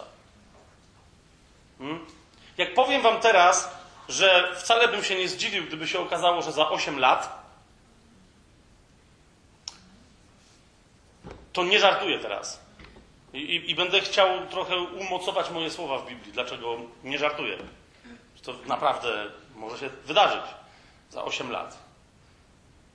Nie sądzę, żeby za 7, ale już za 8 całkiem możliwe. Wszystko według mnie jest przygotowane do tego, żeby to mogło odpalić i za 8 lat, żeby Pan Jezus już był na, na ziemi. Więc jeszcze tylko na parę rzeczy Wam zwrócę uwagę, ale potem wrócimy do doświadczenia słabości w naszym życiu. Bo yy, myślę, że tutaj na tej sali, a wiecie, trochę osób nie znam, ale trochę osób znam. Nie powiem znowu, że jakoś bardzo dobrze, ale w duchu się znamy. I podobnie jak jeszcze w jednym czy drugim miejscu w ostatnim czasie, tu mi też Bóg pokazuje, y, tu u Was w zborze, hmm, że jesteście gotowi do przełomu i dlatego musieliście doświadczyć bardzo wiele osób ataku na siebie, który był zakamuflowany. Okay? On jest zawsze skierowany na sfrustrowanie i zniechęcenie wierzącego. Żeby sobie odpuścić, żeby się skoncentrować na czymś innym, że ok, czyli najwyraźniej się za mało koncentruje, żeby się skoncentrować na czymś innym niż Bóg chce, żebyś się skoncentrował czy skoncentrowała. Więc przychodzi zamieszanie, przychodzi ucisk, ale nie taki, że ktoś cię atakuje ze względu na Jezusa. Nie, przychodzą ważne sprawy. Musisz się czymś innym zajmować. I teraz tu się, to się tutaj nawarstwiło. To jest dowód na to, że diabeł się przestraszył, że jesteście blisko przełomu. I teraz modlitwa wstawiennicza, modlitwa o uwolnienie, post, e, porozumienie, rozmaite rzeczy mogą być nieskuteczne wobec tego, jak podstępne zazwyczaj są tego rodzaju ataki, które mają powstrzymać przełom. Więc, więc mówiąc o doświadczeniu tego rodzaju słabości, jednocześnie chcę Wam powiedzieć o, o tym, chcę Wam powiedzieć o, o bombie atomowej. Znaczy, w, w, słucham? Nie, nie, nie, to jest bomba atomowa. Każdy atak diabła roznosi w proch i pył atomowy. Sęk tylko w tym, żeby samemu się też nie roznieść w tym uderzeniu, więc musimy się, bombą atomową trzeba się umieć posługiwać. E, a, Biblia nam pokazuje jedną bardzo konkretną bombę atomową i, myśl, i, i, i czasem trzeba się nią posłużyć przeciwko diabłu. Okay? Wystrzelić do niego w to miejsce, z którego on strzela i unicestwić cały arsenał, jaki ma przeciwko nam w danej sytuacji i to, uważajcie, raz na zawsze. Zazwyczaj, kiedy się czymś takim posłużymy, wtedy już nigdy w tym, w czym byliśmy atakowani, diabeł sobie nie pozwoli na to, żeby stracić kolejne siły, żeby rzucić, bo wie, że zostanie rozpoznany i kolejne jego siły, dlatego że jak my odpowiadamy takim atakiem, to kończymy raz na zawsze obecność jakichś jego sił na ziemi. Po prostu. Tak to wygląda w świecie duchowym. I dlatego, je, jeżeli dokonamy tego rodzaju zwycięstwa w trudnościach, które być może u niektórych z Was ciągną się od tygodni, miesięcy, a może nawet lat, to, to jak przyjdzie przełom, to on przyjdzie raz na zawsze. I już nigdy więcej podobny atak, podobne cierpienie, podobny ucisk pod tym konkretnym względem już nigdy więcej w Twoim życiu się nie powtórzy. Mogą przyjść nowe, ale to już będziesz wiedzieć, jak się walczy.